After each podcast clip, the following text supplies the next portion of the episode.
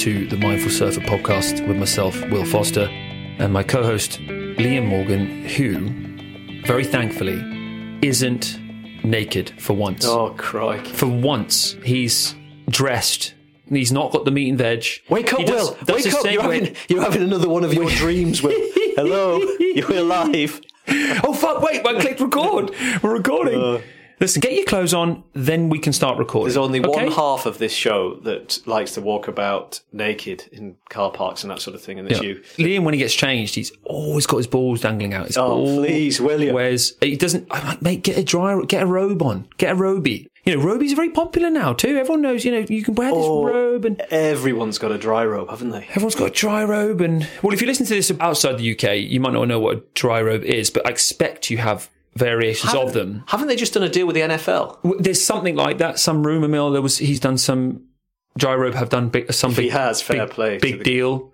What I do know is from wherever you're listening to this from, you will have access to some sort of roby thing, and it's what we're talking about here is like a sort of poncho-y thing, towel thing that goes on your body that's supposed to cover up, you know, all your body parts so you can get dry after a surf and it's warm and whatever. But Liam never uses one. I keep saying to him, dude, you must, must cover up. It's, it's not fair on the kids. And, uh, you know, there are a few, there are a few, there are a few, You there are a few, there are a few ladies are out there that, honest- that are quite keen on seeing that because you got a nice, Oh, please, let's move on to nice the set real of pecs show. on you now. You got a little vein actually down your pecs, and it's quite interesting. It's that's very rare, dude. You got good genes for for the shred. Like if you keep going the way you're going, I mean, you were nibbing into some tuna after our last surf. I, look, I, I turned across and I was like, dude, what are you eating?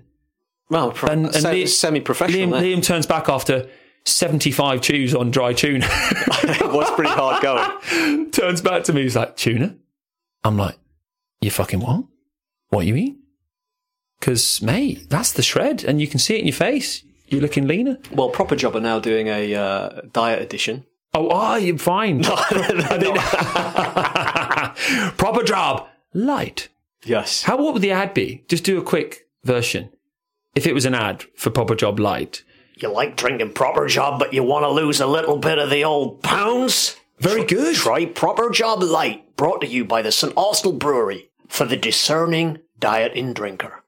That had little tickles of fisherman, bit of pirate in there, a little bit of sort of strange human living down a, a dark place. Like it had a real nice mix there, dude. Yeah. Good one. So what happens when Yorkshire meets the West Country. Good one. How you getting on with the proper jobs? You, you still Um, tucking into them? By the way, anyone listening, proper job is Liam's favourite fuel for fun. for post, Can I put that post surf recovery? post surf recovery? is an ale. Now, again, if you listen to this outside the UK, you will.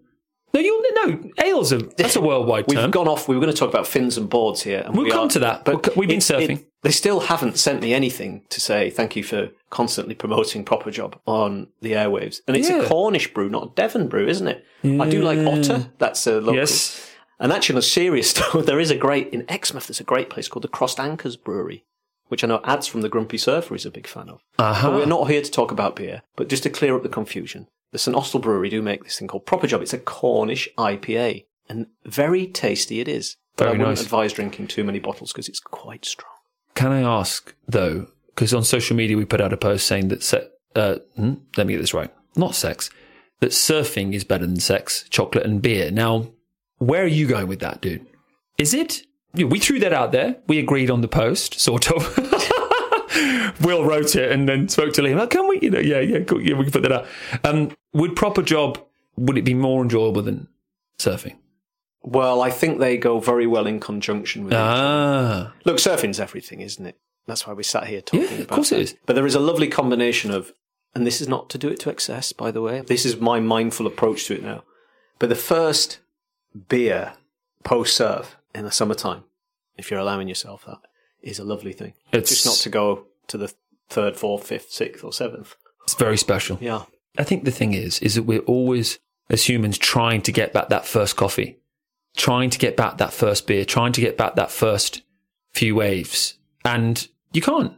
You know, if you've had a few days out of the ocean, a few weeks, and then you get those first few waves, whoa, oh my God. Yeah. The stoke, it's just so satisfying. And it's like that first coffee thing, you know, it's, it's related to all these things, and we've got to learn. You, you said this many times. I'll quote you, you know, wear clothes. No, no, no.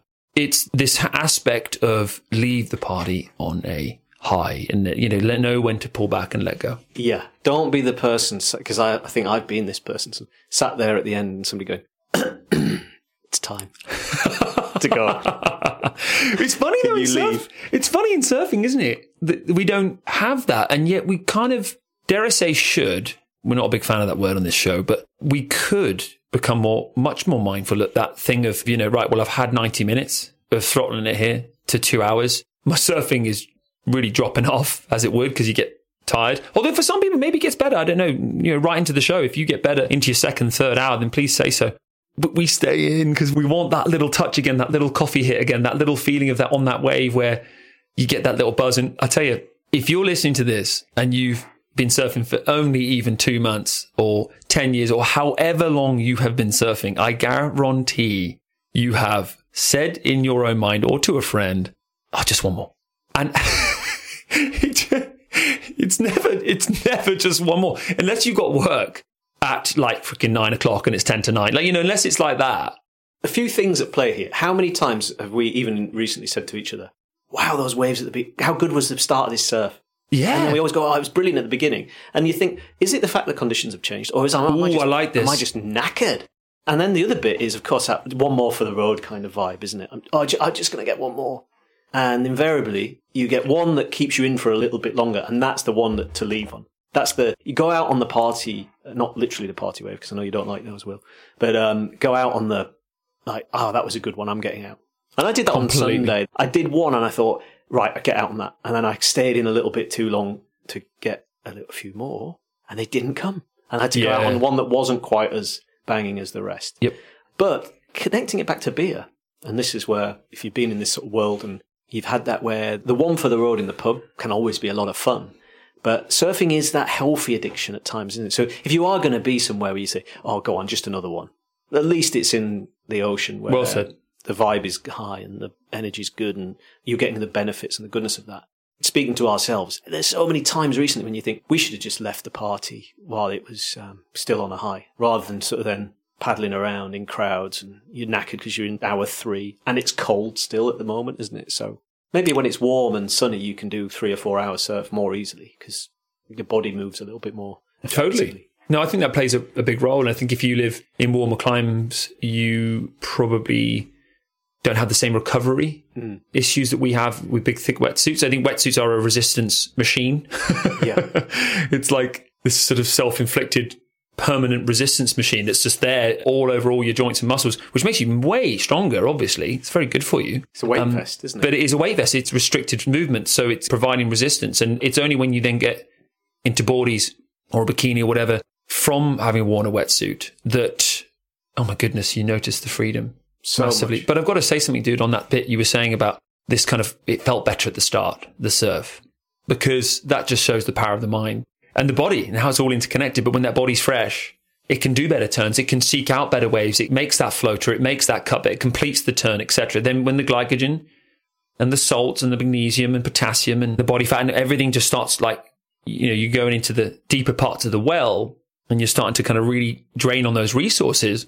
Mind gets a bit tired, body gets a bit tired, and it starts going, oh, yeah, the waves have gone a bit. But really, it isn't that the waves have really changed that much very often. It's just that it is time to get out and just know when to get out because it can really affect your mind. I've had a number of times where I've finished a surf on three, you know, bogged rails and then a fourth bogged rail and then not landing a floater. And then really, for me, it's my takeoffs that start suffering when I'm tired. My snap has always been the weakest bit of my surfing anyway. So wherever your weakest link in the chain is, it's often the thing that hmm. suffers the most as you go into that second hour, third hour of the surf. And I can come away from the surf going, oh, fuck, I think I'm losing it a little bit.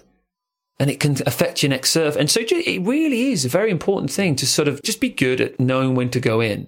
But I want to bring things on to board chat because I got a board recently, oh, Really? I didn't know that. new one. Have you told anybody about that one? Have I told? Uh, I got. Do you know I got a new board? No. Did you know? I don't think. I don't think you made me aware. the moment the moment I got it, I said, rang Liam instantly. Put him on FaceTime. Mate, look at this, look at this. I put the new board next to the puddle. Mate, look at the difference in the tail. And Liam's there going, oh, yeah, yeah, nice one, mate. Yeah, yeah. You just have to put up with me. I'm like a child, just, yeah, yeah. Oh, well done. Yeah, good boy. Yeah. Good.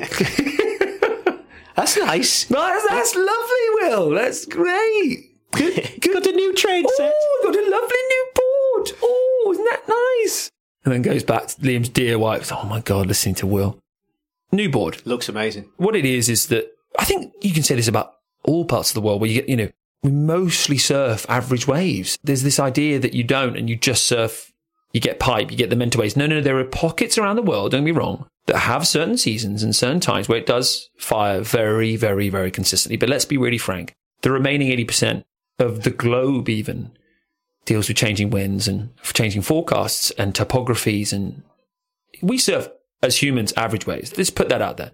So we're always looking at so how can we make the most of those waves and grovel boards spring to mind, long boards, stand up paddle boards, etc. This is where we evolve and try and find that flow pocket of still getting so much fun out of the ocean and getting performant at the same time. And we've talked a lot on this show about the lost puddle jumper because that was an absolute game changer for me in that I could catch as many waves as I catch on a longboard.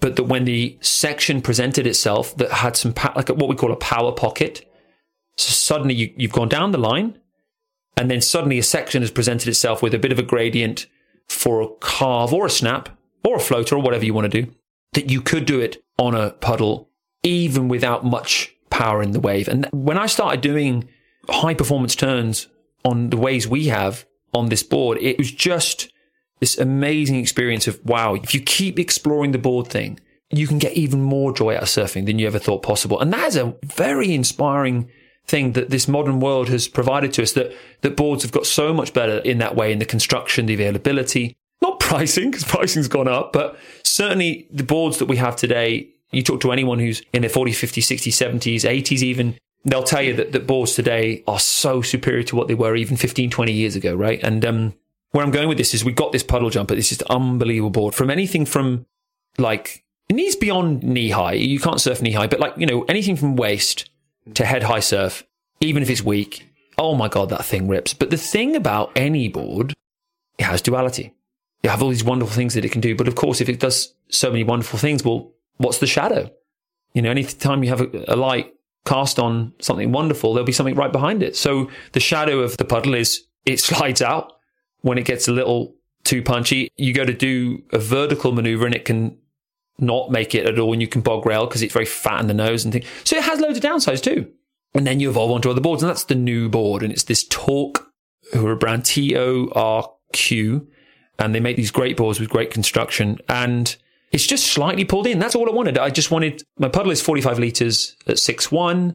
This is a 6'2 at 41 liters. It's the exact same outline. It's got a, a squash tail, fuller nose, flat rocker, very simple outline. And having surfed it straight away, you can feel the difference. It, I just wanted that little bit more bite off the bottom turn. So it doesn't slide out. So you can hit the lip a little bit more vertically.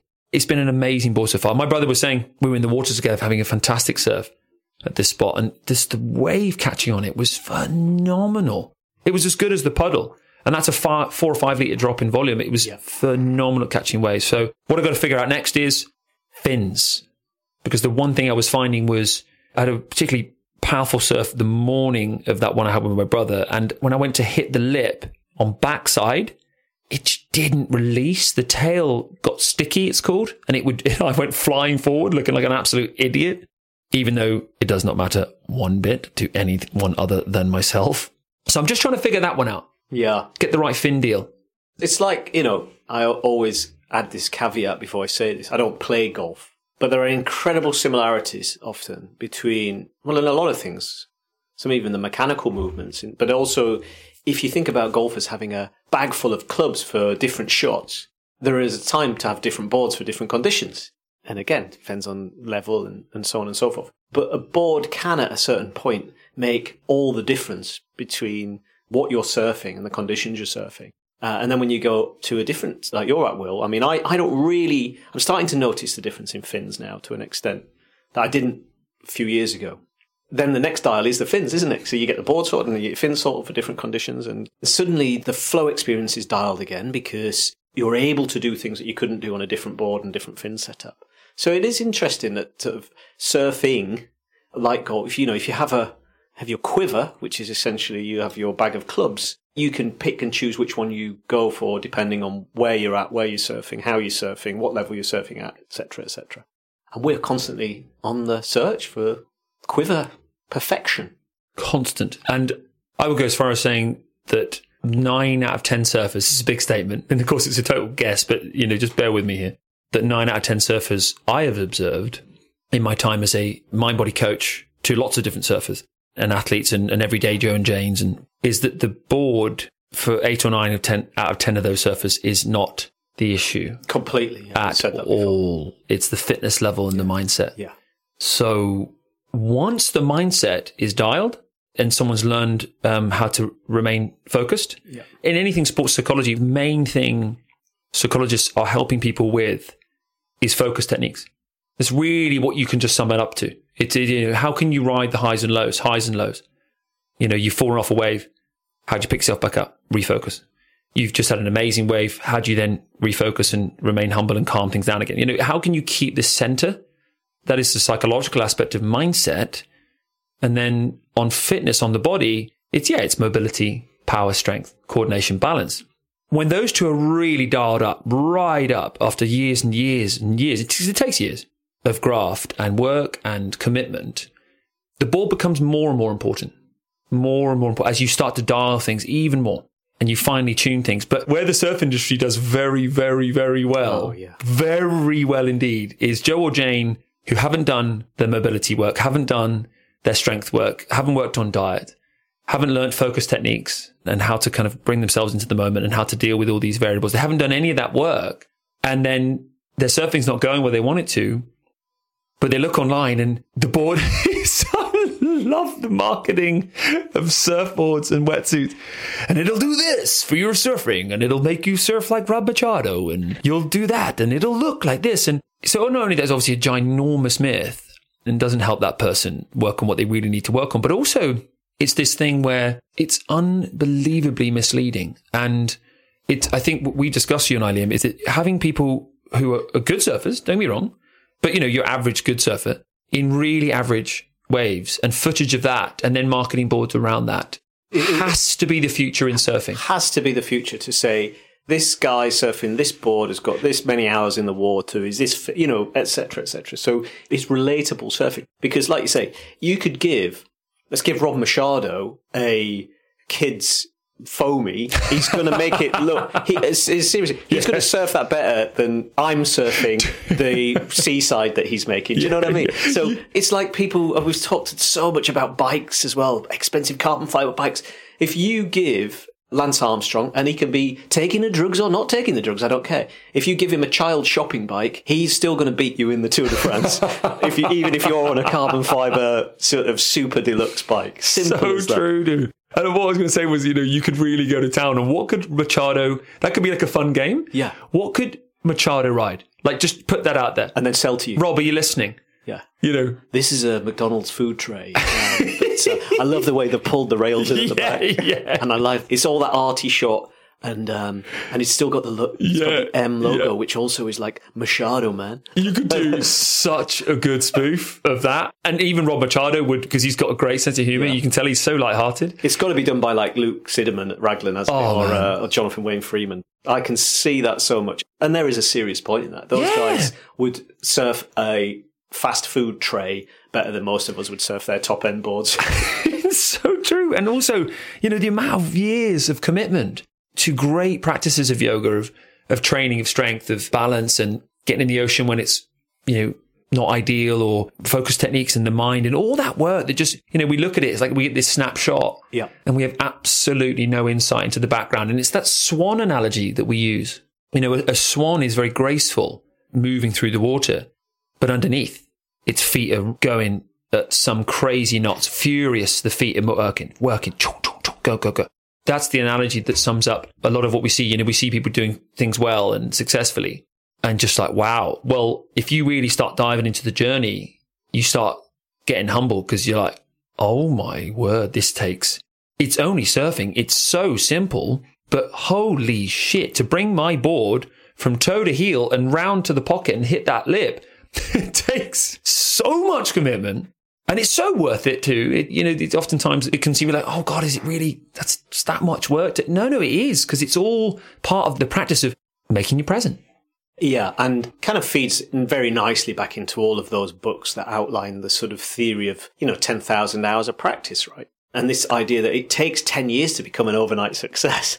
And you don't see the pain and the grit and the determination required sometimes to get to the very top of any elite sport that you watch. And if most of us did, or we had the time or inclination, even having that time we wouldn't always get to it there because we might drop out because the pain is too intense. But what it teaches us is, like you say, well, you know, average surfers who are just trying our best to get the flow experience and progress and learn. And there's lots of great tools out there to help enable this, which we'll talk about in a bit. But it's the commitment to putting in the hours and the practice and although we talk a lot about not taking life too seriously, and that's a very important message, it's okay to take improvements seriously. You don't have to do it with a kind of woe is me vibe that, oh, I'm taking it very seriously. You take it seriously because you know that it's going to give you great gains. Absolutely. There are no shortcuts. And Damn straight. Quite a few episodes ago, we talked about that. This book I was looking, reading very exciting stuff about dog training. And this guy had said, you know, if you haven't got much time, you know, go to page 32. Yeah. and you go to page 32 and it says, you know, pretty much it says tough shit. There is no shortcut. Go back and read the whole book, you lazy git. And So true. and that's the same with anything, Yeah, like, you know, especially surfing. So true. It's And taken me 20 years or so to realize that I need to redial and improve.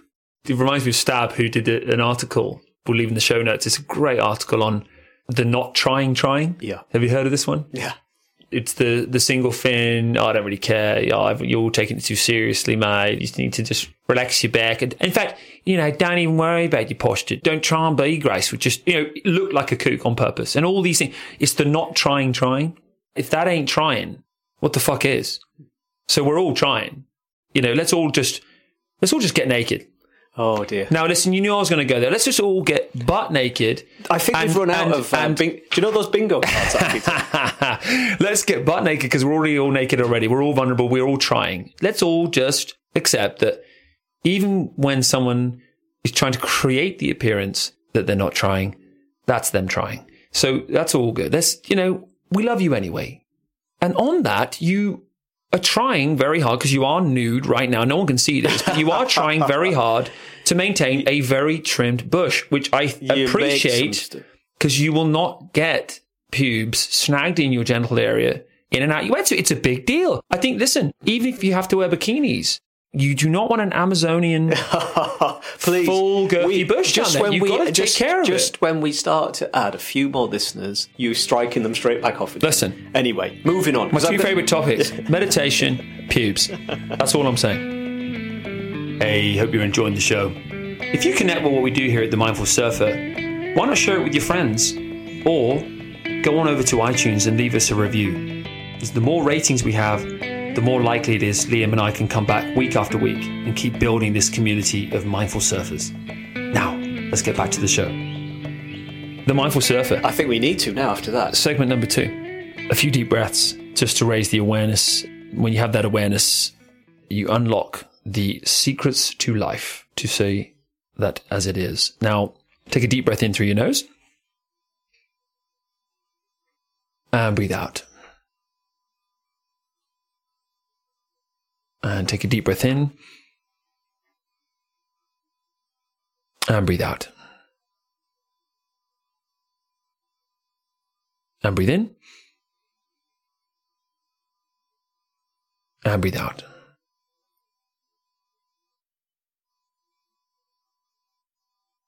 Keep taking deep breaths just on your own for a few moments, paying full attention to the feeling of air going in your nose and the feeling of air leaving your mouth.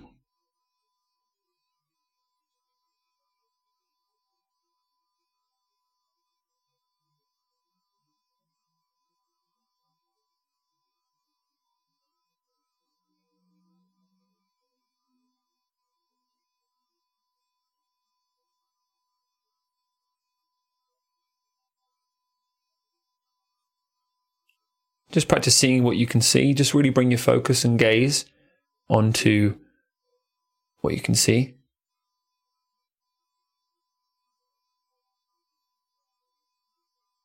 And now, just briefly on what you can hear.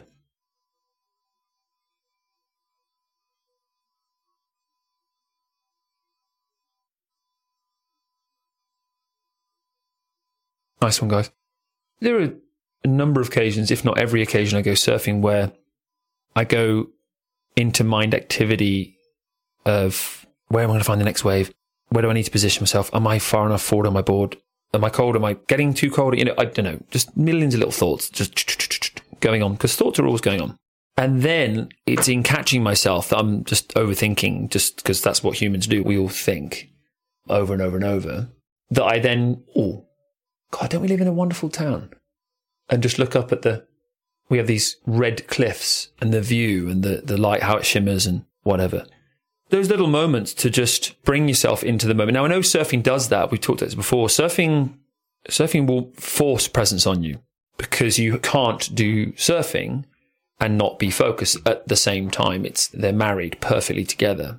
But what you will find is in between waves, there is plenty of time to, to drift and drift away from the present into all kinds of areas within your mind. And that's where mindfulness really can come in and help because it helps obviously you enjoy the session even more because you're like, wow, look at the beauty that surrounds me and the joy of it all. But also that it keeps your mind focused for the next for the next wave and and what to do next. I mean, I'll give you a hands-on example. I was on this pumping left the other day and it was a bit crowded, but I thought, no, I'm feeling good about that. I th- I feel like I can just kind of work my way in and just sit inside. That's, you know, just pick up what I can in there. And I did. I kept picking up wave after wave on the inside. It was brilliant. And then I don't know if it just that some other people started to cotton on to that and people sort of drifted into where I was a bit and then it all got a bit more crowded and whatever. And I started getting a little bit frustrated, a bit like whatever. And that's that mind activity kicking in. So whereas once I was present and just surfing, I'm now in mind activity of just my thoughts, thoughts, and it's getting a bit stressful. Someone almost went into me who clearly didn't have much of an idea of what he was doing, which is fine, no judgment, but it just kind of, again, it was another little sign, like, there's another sign, there's another sign. So we get signs, don't we? Yeah, I just paddled down the beach. And the wave that I went to was definitely a lesser wave. It was a right and very, very crumbly, and it still had a good little section on it that I could do something. So that was a positive. But I was much better off down there because I sort of was present again.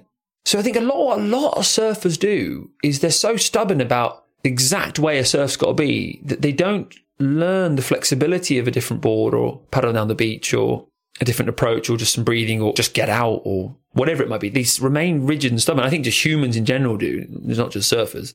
Yeah, well, that's life, isn't it, as well? Is this sort of reluctance to change or try something else because you're so invested in the bit you're in. It creates almost this inertia or a stubbornness sometimes to stay there, regardless of what's happening elsewhere or where you might find improvements. And I think for me, that's whether this is theory or what, I don't know, but uh, whether it's actually right within mindfulness is that there's an element that absolutely rightly it's about appreciating the here and now. And that's not just in the surf, that's in sort of every everyday life. As we often say, that doesn't mean to say that you shouldn't try and change things that you do have control over in order to, you know, access a greater sense of well-being, or in this case, surf, which is flow. And it's looking at whether or not you say, I'm invested in this now, so I'm going to stay here and, and forever I'll remain until things change.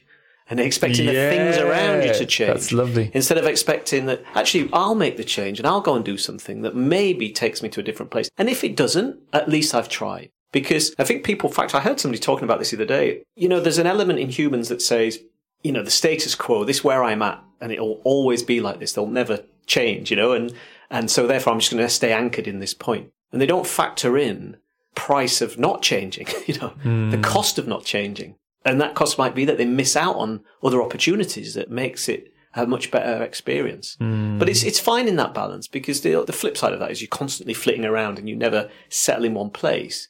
But I think there comes a point where to, you know, if you're getting frustrated, you know, there's too many people on a peak and, and there are other places to surf, might not be as good, but in addressing some of the things that are blockers, you actually get the gains from a better experience of surfing anyway, even if the wave isn't quite as uh, tip top as you might want it to be. It's so true. And it also, I think, depends on what you value.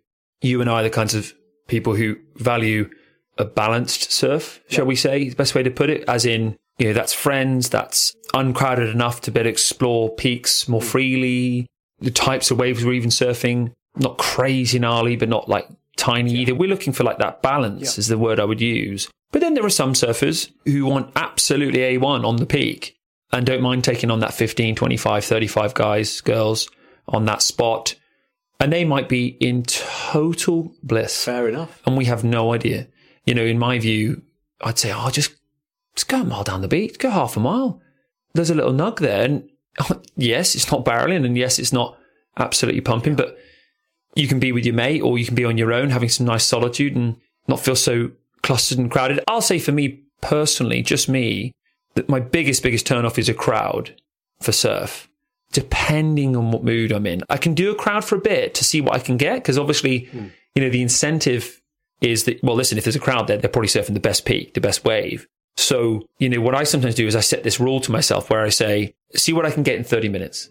It's like a little mind trick I use and it, it can be quite a cool little trick because yeah. it at least gets you on that high performance wave a few times. That's a flow experience in itself. And you might have to hustle and you might have to sort of wait your turn, you know, really bide your time and be patient. But once the 30 minutes is up, my deeper value of, do you know what? I just want to get a bunch of waves now and just have a bit is that I then, after that 30 minutes, I go, right, and I just, and I go sort of further down. But there's lots of little ways you can do. The point is, like you said, Liam, you can evolve, you can change. You can, you don't have to be rigid. You don't have to stay doing what you've always done. No, like a mindset. A mindset can be changed. and you can believe in better or whatever you want, whatever you want to sort of see it as. And you know, I, I think crowds are a big turn off for me. When I look at like places around the world that look amazing, you know, like pipe and this sort of thing. Even if I had the ability and training to surf somewhere like that, and it was my dream to surf somewhere like that, mm-hmm. which is not instantly. The thing that I look at that puts me off, even if I was at the level that these guys are at who are surfing, is just the crowd and totally. the hustle on a wave that is so critical. Totally. I just think, no, that's not for me. That's not my enjoyment. Instinctively, my whole being says, just not for me. That I love to watch it. I admire the the, the bravery and the athleticism and the practice that the guys who'd surf it like Jamie and the Rothmans and all those guys put into those waves. It's incredible to watch. But how they hustle and, you know, mm-hmm. f- compete for the waves against all of that, you know, sort of competitiveness and testosterone totally. in it like that. Whoa, totally. I don't know. It just doesn't appeal to me. Totally. And I'll paddle into competitive lineups sometimes and, and feel intimidated. Yeah. Genuinely. And you can see the standards high. And it really does throw you off your game. And I can surf to an okay standard and I can feel distinctly way below that standard just based on mind. And it's amazing how the mind can affect you like that. So, you know, there's a duality within that, which is to say that, you know, could I get better at, you know, refocusing within that intimidating lineup to still get the most out of that session? Well, yes, of course. And that'll age your surfing big time. If you can shut out all the noise of these eyes looking at you as you go to take off, and you know how it is in surfing. If you wipe out on that one wave that they're giving you, then fuck it, you ain't getting another one. So it's a brutal sport like that. It's a cruel sport like that. Well, uh, it's one of the most judgmental yeah. sports of course when is. you get to a certain level, I think. And it's that's the thing that we're always talking about getting around is, you know, it, that's why they have this sort of term, as endearing as it can be to some people, this idea that you're a kook means, yep. well, it's a superiority thing, isn't it? Of course it is. I'm better than that person, so he's a kook, or she's a kook, or. So uh, you know, true. And, Great point. And you don't, in a way, maybe you do, but I don't think you get sort of other pro sports saying, oh, you're a shit footballer because you play for yep. a League yep. Two C- yep. team or whatever, or mm-hmm. you, you play in a different league to me, or your your basketball's crap because you it's you know, mm-hmm. there's no equivalent word, is there? In a way, it's totally. surfing has this kind of hierarchical judgment that says, well, I'm better than you because I can do an air off a lip. Yes, no, it, of course it, it's ridiculous, and and I have it too. The key always is just being aware of it, yeah. being aware of your mind and your ego, because I do that massively. Yeah. You know, oh, i am superior. Yeah. Oh, I'm inferior. Oh, I'm superior. Oh, I'm inferior. And this whole complex there that's just based on ego. And as long as you're just aware of your ego, then you can let it pass, and then you can get back to the good stuff of refocusing on what's going on and get the most out of your session. But I got to also say that there's another side to that bit about how surfers are like that, which is to say that, you know, unlike skating and unlike golf and unlike snowboarding and uh, whatever sport you want, rugby, American football, add as many sports as you like, waves are scarce objects. Yes, they are. And we are human. And I have a lot of empathy for surfers in that way, in the sense that we can get competitive, we can get aggressive, we become like that, because I think that's quite normal too. When something's scarce, we can uh, massively go there. I think where we got to draw the line is if it's actually genuinely affecting your session. Yeah. That's where you got to go, look, dude, look, as competitive as you want to be, and as hustling as you want to do, if you're just not getting waves, not having fun, just go somewhere else. Yeah. So it's kind of it's always a balance, isn't it? it? is. As always. But um, we'll move on to segment number three, Let's do it. mind body stoke. Things Liam and I have been doing with our minds and bodies to raise the stoke. Now, hit me. Right. So I'm going to tie this into a bit of the surf media a little bit as well, I guess, because it feeds into it uh, too.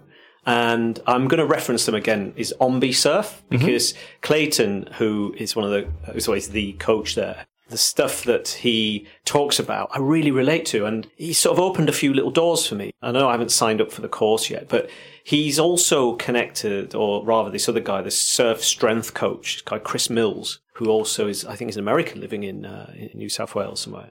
He's obviously worked with Clayton to develop some of this stuff before. And I find the articulation of the concepts really clear and they're really helping me to get into this place of visualization of what I want to do next. The frustrations come in that getting the conditions to practice it is then the next key, right? But a lot of the stuff that I'm looking at with them is uh, surf skate and on land practice. So doing that repetitively, thinking about the mechanics of how I'm either standing on the board or trying to, in this case, generate speed, this kind of uh, compression extension speed, and getting the stance right. And Chris Mills articulated this very well in a Surfskate video the other day around how to pump and where to pump and not to be in poo stance often, which is mm-hmm. what you see. Because you can take the bad habits from skate, because we talk about skates a lot, you can take those bad habits from skate to surf very easily. So it's a kind of mind body hack, if you like, together, this one. I'm consuming a lot of this stuff and been practicing it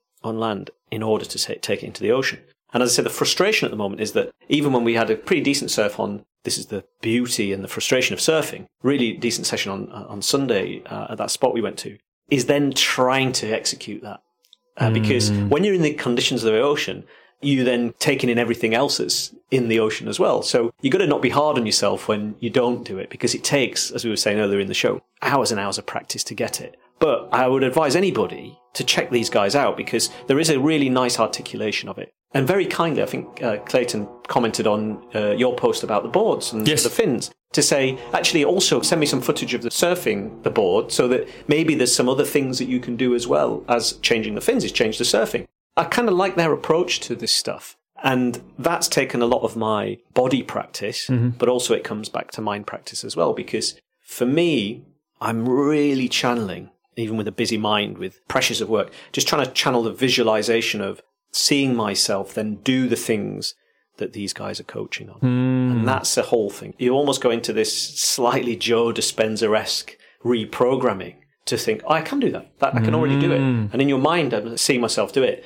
And I'm starting to kind of move my arms on land and think about the movements, both from a visualization point of view, but also from how I then move my body on land or on a skate to take that into the surf. And I think it's game changing. As I say, for a man of my man of my advance in years who'd surfed before without any of this stuff, it is eye opening beyond hmm. belief. I absolutely love it. Without you guys knowing this, by moonlight, Liam strips nude and oh, does arm maneuver cutbacks around his van and back, and around his van and back, and woo, woo, hooting and like a surf wolf practicing, and then sets the mind up for bed, like you know, hypnotic arm movements, but always noon and always under the moon. Only moon, it's the moon, isn't it? Dream Do you ever do it? I've got, I'm just not responding. I'm not responding to your fantasies. No, dude. I, I totally agree. What I have found with the surf skate yeah. it does two things for your surfing and for my surfing. It's what I've seen very evidently. I've done years and years of it now and misses one crucial part. So the two parts it does, it improves number one, uh, pump leg power fitness. So just that strength of being bent in the knee, activating quads, glutes, hamstrings with your core and that base of strength you need just on two feet on an object that's moving along. Done. Simple. Just that burn, that simple burn of going, going, going. And if you can really push your surf skate where you get that crazy burn, loads of fitness, you're building fitness right in the area you need it for surfing. You're standing on that board, right? The second one is head over shoulder. So when you do a cutback, it's having your head as far over your shoulder as you can so you can see where it is you're going to go. Because the longer and longer you look at where it is you're going to go, the more likely it is you're going to make it there. And that is huge. I see tons of surfers doing cutbacks and carves with their eyes at the nose of their board.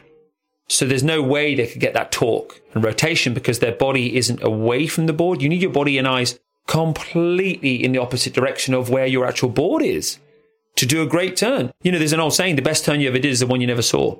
If you never see your turns, you've done a great turn. That's the absolute truth. And then the last one is the one that is missing entirely from Surfskate that obviously you can never recreate. And it's a very subtle one, but I think the most powerful of all, it's timing. Where you time your transition into carve takes a very, very precise level of footwork and body positioning and execution. And ultimately, and most importantly, Kelly's touched upon this over the years reaction speeds, because waves will only present you an opportunity suddenly. And if you miss it, it's gone. It's sudden, these moments, Yeah. just little, and it's, you've got to be able to bang, be like a Formula One driver, like react to that corner. Suddenly it's there. If you've missed the corner, you've shot out too far, then you've gone to do your cutback when it's too late, and then bang, and you fall over and you bog your rail. That's the most common mistake, I think, in surfing is bogging rail when the sections is too late. That carve's got to be happening just at the right time when you get that bit of speed. But it is to say, I think Surfskate is amazing, and I it's done so much for and for- bowls for as well. That's So- what we were talking about before Yes, the show, yes, isn't yes, it? yes. And, and actually, Chris referenced this was the centrifugal forces that you can get in a bowl. And I've seen Clayton training this on some of his clips as well, the bowl section, because Yes. then you're getting that. It's not quite the same as a wave, but if you think about that kind of flow of energy, speed coming down, and you've got a wave being pushed up, you get a very powerful centrifugal force kind of vibe going on. We having access to a bowl would be fantastic, Big time. which we nearly got. We've nearly got. That's the next one. Well, there you go. We, I'm, I, I keep trying to convince Liam to just put one in his garden. I'll force you into it eventually. I'll come. I'll arrive with loads of wood. Oh, here I am, mate. I've got. I've got the wood. I want to mention something on um, the aspect of flat spells. So we know surfing is a huge stress reliever, happiness booster, but everything has its shadow, and the shadow of that is not surfing. Because when you're not surfing, you're not getting that stress relief and that happiness. Now, that might be due to um, injury or being landlocked, you know, especially certainly during this corona epidemic and things, or just a flat spell. Yeah. Just everyone goes through flat spells. Now, it's how do you stay stoked when you're not surfing? Is a big, big question for all surfers. For me, it is absolutely sticking to forms of well-being practices and exercise practices that at least give you a feeling of stoke, a feeling of, of endorphins, of fitness, mobility, breathing, all those kinds of things that mean that when the waves next come, you're absolutely ready and prepared and good to go. But a big word on that, because this now comes to the mind bit, because we've had a flat spell, you and I, is it's not getting over hungry. It's very easy as a surfer to have a spell of not surfing for a while. And it, it's like this hunger that builds and builds. If it builds kind of too much, it can spill and it can spill a little into kind of over expectation of how much fun it's going to give you when it comes. Having too much energy and basically relying on it too much. That's the big word here. I think as surfers, we tend to sometimes rely on surfing. Well, obviously we do because we love it to give us happiness, but it's making sure you stay stoked even when that ocean stoke isn't providing it to you. There's a lightness of it when it finally arrives again. You go into it like, yeah, you know, I'm just as stoked now as I would be if I wasn't surfing. So you don't put the same weight of expectation and heaviness on it to kind of sort your life out. Because I, I listen to a lot of surfers over the years who've, oh God, I could just do with a wave. You know, that line. It's like, well, how about you deep breathing and you're getting to bed on time and eating well and kindness and enjoying this aspect of your life and eating mindfully and whatever it might be of just not then needing it so much. It is You a know? wonderful reset. Again, I'm going back a few episodes here when I talk. For me, it was always an escape. It was always a crutch to say, I'm happier if I'm surfing. And, and that is without question. Yeah. There's no question that, uh, Mm-hmm. No way we, around we're that. doing this. Surfing is a back door into the here and now, the Yeah. present. That's now a cliche, isn't it? We talk about it a lot. But where I, I've worked on it personally is to make sure it's not the only escape, because if it's just that that's the escape, it kind of also puts an unfair pressure on the surf, because like you're saying, Will, the expectation is always far beyond what the reality might be. And as soon as that equation starts to skew, then you're not going to like the answer most of the time. And then you start to actually you start to slightly dampen what is otherwise that magical flow experience because you're kind of putting your own real world anxieties and expectations on something that is just totally free of any judgment or whatever. You know, it's the ocean. It's just doing its thing. So if you can take yourself in there without that and not just use it as this kind of crutch. And again, I have to kind of keep reminding myself of that because I always feel better when I have surfed. I know it's You a know? very tough one, dude. This is why we have these conversations. Yeah. What the reason why we started the Mindful Surfer was for the very thing that we are discussing right now. It's this, this sort of this beautiful challenge of don't rely on it, surfing that is, but it's so good. It just makes you so happy. So working around that Yeah. balance is a real dance, isn't it? Massive. Real massive. dance, and the whole thing's a dance. Surfing's Yeah. dancing, but also your relationship with it is because it ebbs and flows, as we say. It is Hmm. never ever a static state that No. forever remains exactly like that. well said. Yeah. Segment number four, Surf Media Insight. Have you got anything that you want to share? Well, I have a bit on. Torren Martyn. This is no reflection right? on Torren Martyn. I love his surf. I mean, you know, you know, I've got my favourite surfers, and you know, like Mikey February and Mick Fanning and uh, Steph Gilmore. Just the way they surf, I just Yeah. absolutely, it's mesmerising. And Torren Martyn also has this kind of the way he rides those twin fins. I mean, again, it's a very hipster vibe, isn't it? You know, he's Very, very. he is like it's the not trying, trying. he is the Uber poster boy for Finisterre. If they could get him, he's probably a bit expensive, but he does the need essential. Or Patagonia or something. Patagonia. Yeah, he's that yeah. kind of Yeah, vibe, yeah. and he's sort of always in the music. But because the music has that vibe, it's very transcendental sometimes, and it's kind of got that very kind of chill. It's it's like as chilled as Torren is. I'm watching it, and I'm loving his surfing, and then the next thing, bang, I'm out. it's like a magnesium supplement. I can't help it. I cannot watch Torren Martyn surf Yeah, videos yeah. without falling asleep, but in a really good way. I know. It's beautiful. It's not boring, and he isn't boring at all. It's just that it just makes you fall asleep. I love his reactions to unbelievable surf, like pumping surf. Oh yeah, looks all right. Yeah. Yeah, I'll grab the twenty and go and uh, grab a couple. And then next thing you see is a six second barrel, like a six second. He's just got threaded, Yeah. like the kind of wave we could only Yeah. ever dream of in terms of ability and where he's surfing and all these things. And then he comes out and he's Maybe like, that's what he's doing.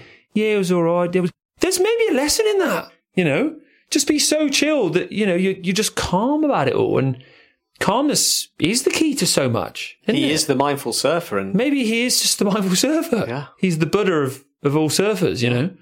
But uh, yeah, he's a cool guy. But what are you saying? Is there a clip? Can someone check out? there's loads of. Cli- I'll put a few in the show notes. Put some in the show every- notes because they're week. great clips. He surfs waves all over the place, and you know it's a bit of like it's that kind of surf. You've got to be careful with it because it is that vibe that everything is perfect. You know, in inverted Yeah. commas, the waves, the color of the sea, the So- the the place he's staying. So there's kind of like a lack of It's- vulnerability it- going on a little bit. It's quite art directed. But hey, listen, in terms of watching just like the height of flow Hmm. and you know, we talk about feeling that surf. You can see Torren Martyn's just feeling it. Boom, boom. It's, it's wonderful to watch. I love it.